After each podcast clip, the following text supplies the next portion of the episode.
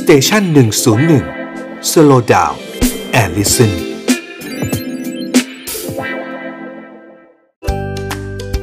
young and strong กับหมอต้นนายแพทย์กฤษดา ศิรามพุช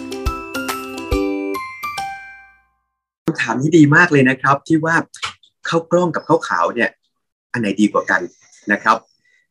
หรือคำแนะนำที่บอกว่าให้กินข้าวกล้องดีกว่าข้าวขาวจริงไหมจริง ๆ แล้วอยากจะกราบเรียนอย่างนี้ครับ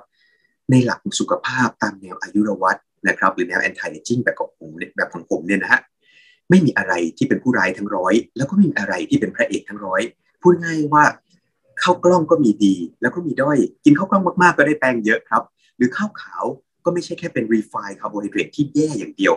มันยังดีด้วยครับ เพราะว่าข้าวขาวเนี่ยครับมันช่วยให้พลังงานเร่งด่วน นะครับในคนที่น้ำตาลต่ำการได้ข้าวขาวเข้าไป ซึ่งขัดสีแล้วจะทำให้เขาได้พลังงานพูดง่ายๆเหมือนกับได้เติมน้ำมันนะฮะ E 2 0 นะครับหรือว่าแก๊สโซฮอล์95 เข้าไปทันทีเลย นี่คือข้อดีหรืออานิสงส์ของข้าวขาว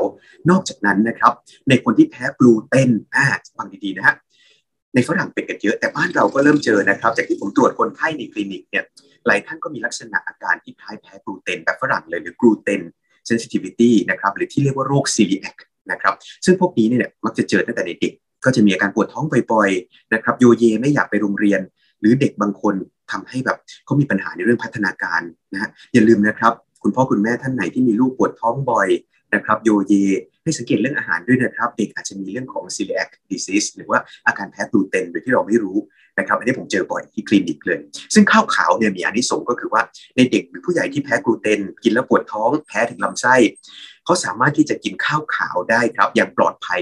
เพราะข้าวขาวปลอดกลูเตน เรียกว่ากลูเตนฟรีครับเห็นไหมครับเพราะฉะนั้นข้าวขาวเนี่ยก็มีข้อดีอยู่เยอะมาก ไม่ได้เป็นผู้ร้ายอย่างเดียวนะครับ ขอให้ยึดหลักอายุรวัตเข้าไว้นะครับ หรือหลักชะลอวัยในแบบหมอต้นไว้นั่นก็คือ ไม่มีอะไรที่ร้ายทั้งหมด แล้วก็ไม่มีอะไรที่ดี จนจะต้องเชื่อไปทั้งหมดครับ